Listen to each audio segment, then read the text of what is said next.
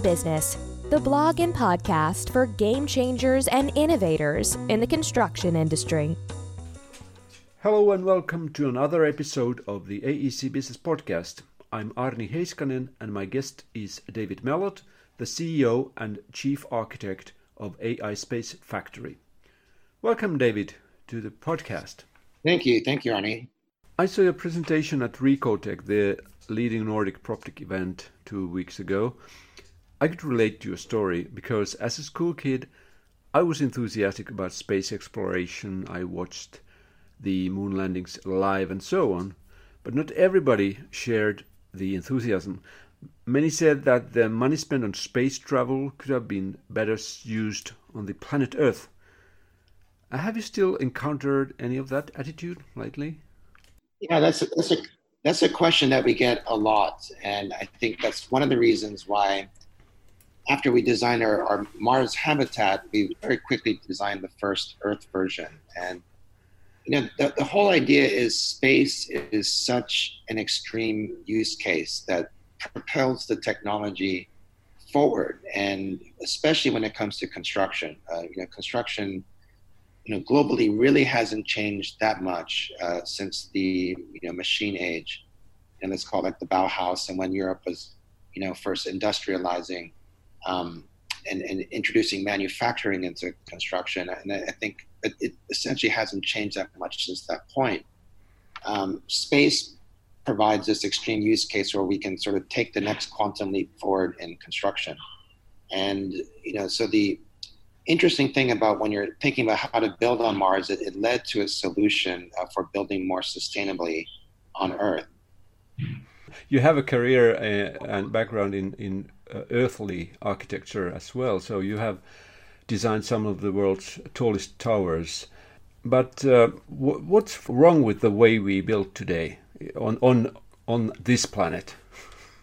Yeah, so on one hand, you know, we need to build uh, these massive buildings in parts of the world uh, where there are growing populations and rising urbanization. And, and these are kind of like mega trends that, you know, need to be addressed. Right? Um, so on, on one hand, the density is good, but we really haven't thought how we can change construction to achieve that in a sustainable way. So like I said, we're using the same construction technologies for a time when, you know, frankly, we had the world had less people, right? Um, cities were smaller, and now the problem is just being scaled up um, every year, year after year. Um, something like 200,000 people per day are moving into cities, right? And construction as it is right now is not equipped to handle that kind of scale in a sustainable manner. And, and that's what I've really come to believe. Um, so, in my background as a, as a skyscraper architect, I, I, know exactly how these buildings are put together and what kind of materials go into them and what the we call the embodied energy uh, footprint of these buildings are. And, and so we need to address that. And I think it begins fundamentally in rethinking the materials of buildings.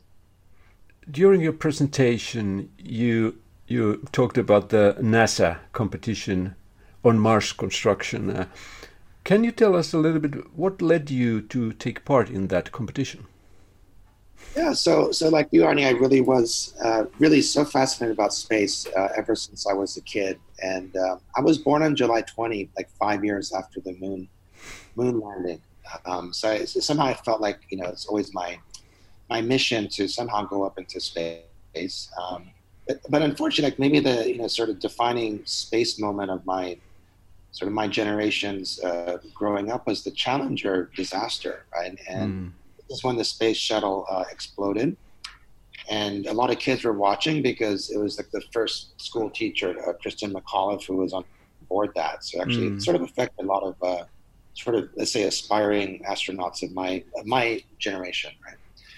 Um, and if you think about like how rapidly um, sort of NASA was advancing into space, you know, like the Mercury program, and then you know Apollo was was in '69, right?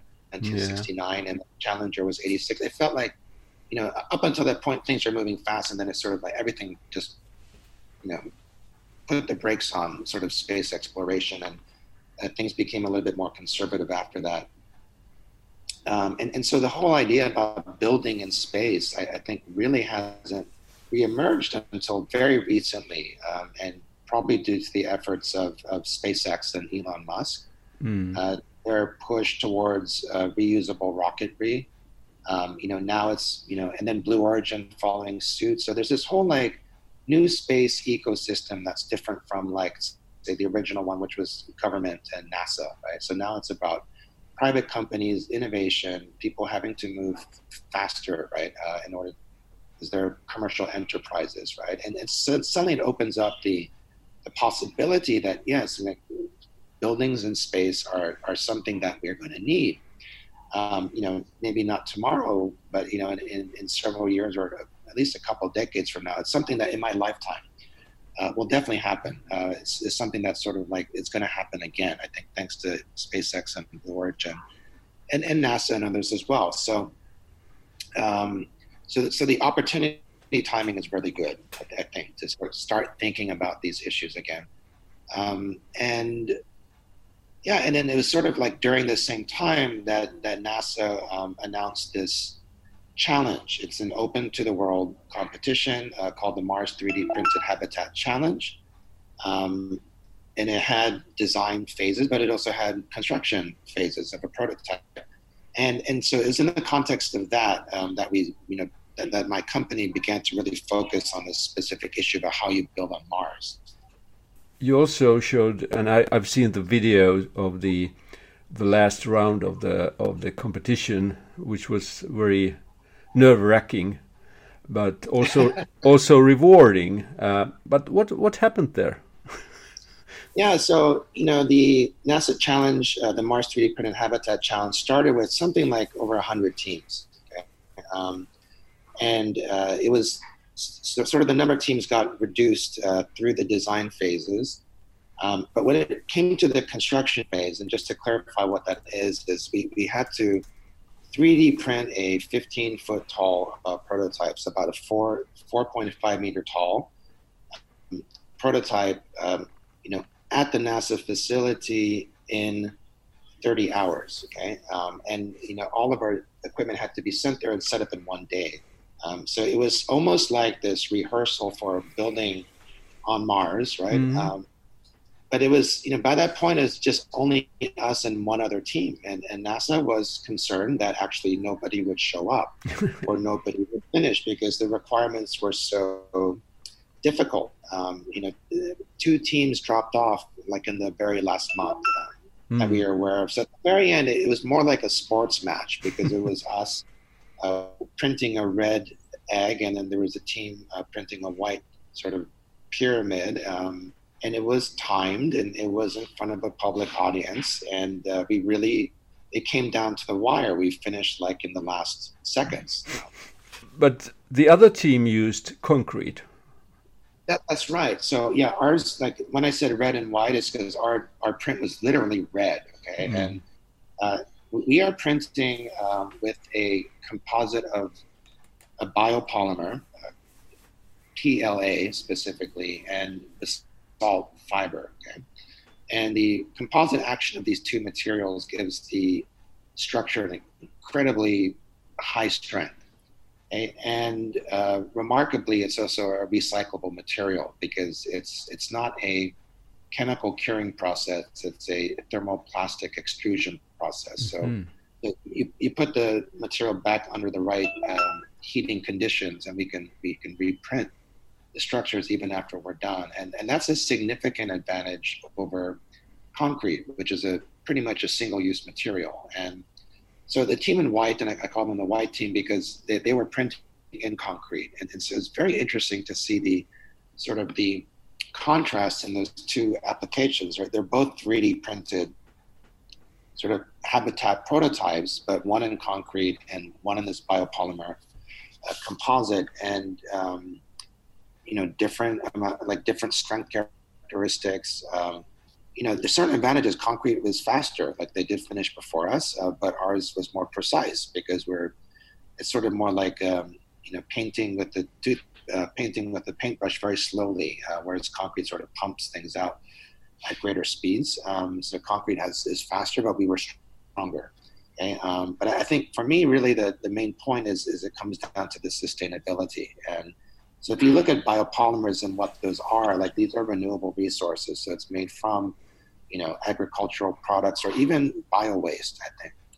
And you know, if we can, you know, take waste products essentially and then convert them into building materials, and then the buildings themselves are recyclable you know, now now we're looking at introducing uh, circular thinking into construction, uh, which is really, really what we have to be doing as a kind of civilization. Is is really moving construction from where it is today, which is all about processing raw materials and single-use application. And when the building is demolished, most of it goes to waste. That's the current sort of linear linear thinking and construction. We we really must move beyond that uh, to, to introduce these circular processes into construction if we want to be sustainable as a species. So, you know, when, when I talk about building our multi-planetary future, it's not just Mars, it's Earth. Right? we just think how we're going to build Earth. Um, yeah. One thing uh, that I, I wonder is um, because when you're using concrete uh, for 3D printing, don't you need to have some sort of uh, rebar. In in fact, in order to get it uh, the the the structural strength that you're looking for. Correct, correct. So so concrete needs rebar. So concrete's good in compression, mm. uh, which is a force that sort of typically acts down. Um, but buildings are susceptible to tension and bending and all sorts of stuff. So so concrete reinforced. So concrete typically in a, in a building, a large building, will be reinforced concrete or yeah, steel yeah. rebar you know, and, and, and, you know, when we looked at this challenge of building on Mars, and, you know, one of the biggest forces was not compressive force, it was the outward expansion of the air on the inside of the habitat, which is an Earth like atmosphere, and, and the Martian atmosphere is very thin. So the forces actually want to work from the inside outwards, and, and those are not uh, compressive forces. Um, so, so, you know, and the idea of, of, of printing concrete on another planet, like, you know, I, have heard ideas about waterless concrete and sulfur concrete, but it, it's not going to solve these issues about you know needing reinforcement. And, and so I think the benefit of the material that we're looking at is because it, it is a, a, fibrous material. These these fibers tend to uh, when they print, they kind of align in the direction of the flow. Mm. Um, so when you're 3D printing it, it tends to like you know take all those microfibers, whether it's basalt fiber or fiberglass, like this, uh, they, they sort of line up in the direction of the flow. They begin to kind of in, interlock with each other, and this provides a tensile capacity. So when we when we tested our material in tension, it was 45 stronger, uh, 45 times stronger than concrete, mm-hmm. which okay. is pretty significant. Uh, in in compression, about maybe you know 1.5 to 3, depending on you know what kind of concrete uh, you're talking about. Um, but but it's interesting that it actually has tensile capacity. Yeah, yeah, and I saw that the uh, the organizers had difficulty in uh, demolishing your uh, creation. yeah, they, they did. Uh, I think both because the the egg-like geometry of, of the habitat sort of distributed the loads nicely when the you know the big construction excavator pushed down on the top. Um, so yeah, it, it really performed uh, as as well as intended. So I, I think structurally and sustainably, we've really hit on something which is great. Um, but there's lots of other things we need to do to make a building uh, sort of let's call it earth rated, you know, or habitable. But how did you come up with that material that that uh, that you use?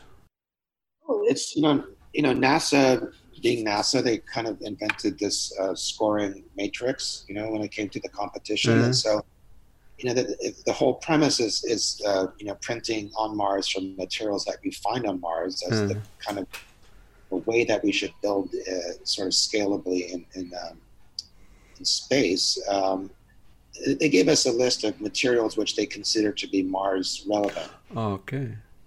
And basalt uh, is the rock which is very prevalent on Mars, but you know also the Moon and on Earth as well. Um, but you know, so, so most of what you see on, on Mars, the surface is basalt, right? Um, mm. So we, we, we t- took that as a starting point. um, thought about what material we should combine with that, um, we actually asked NASA, can we use PLA? And, and the, the sort of um, thinking on why that would be in Mars relevant materials is because you can synthesize the PLA from, let's say, primitive agriculture you might be growing on Mars, like uh, like algae, for example, or, or from the food waste um, that you know that the astronauts uh, would be eating, or the plastics uh, that they would be disposing, and, and so we use those materials as the binding agent to hold the basalt together. So the thing about the PLA is the glue, uh, the basalt is kind of like the aggregate. Um, yeah, and you know, so, so, so the maybe the initial habitats you'd have to bring the, the polymer agent with you mm. and combine it with the regolith. But once you sort of have an infrastructure and you start getting, you know, astronauts and crews, you know, beginning to go, you know, to Mars and generating waste, needing food, having the sort of byproducts of, of sort of civilization is to basically take all that waste uh, and, and, and combine it with the, the raw materials, the, the local resources that you find on Mars uh, to be able to print a scalable infrastructure. But you you will also need some uh, some other um, components to build build a building, so to speak. You need uh, windows and, and doors and, and and maybe some insulation insulation also. So, um, but but I, I think that I've I've seen recently that there are so many things happening in the material uh, science. Only today I read about a, a, new material, 3D printed material that can form a, a, kind of lattice or what what would you call it, which is bulletproof. Actually, you can.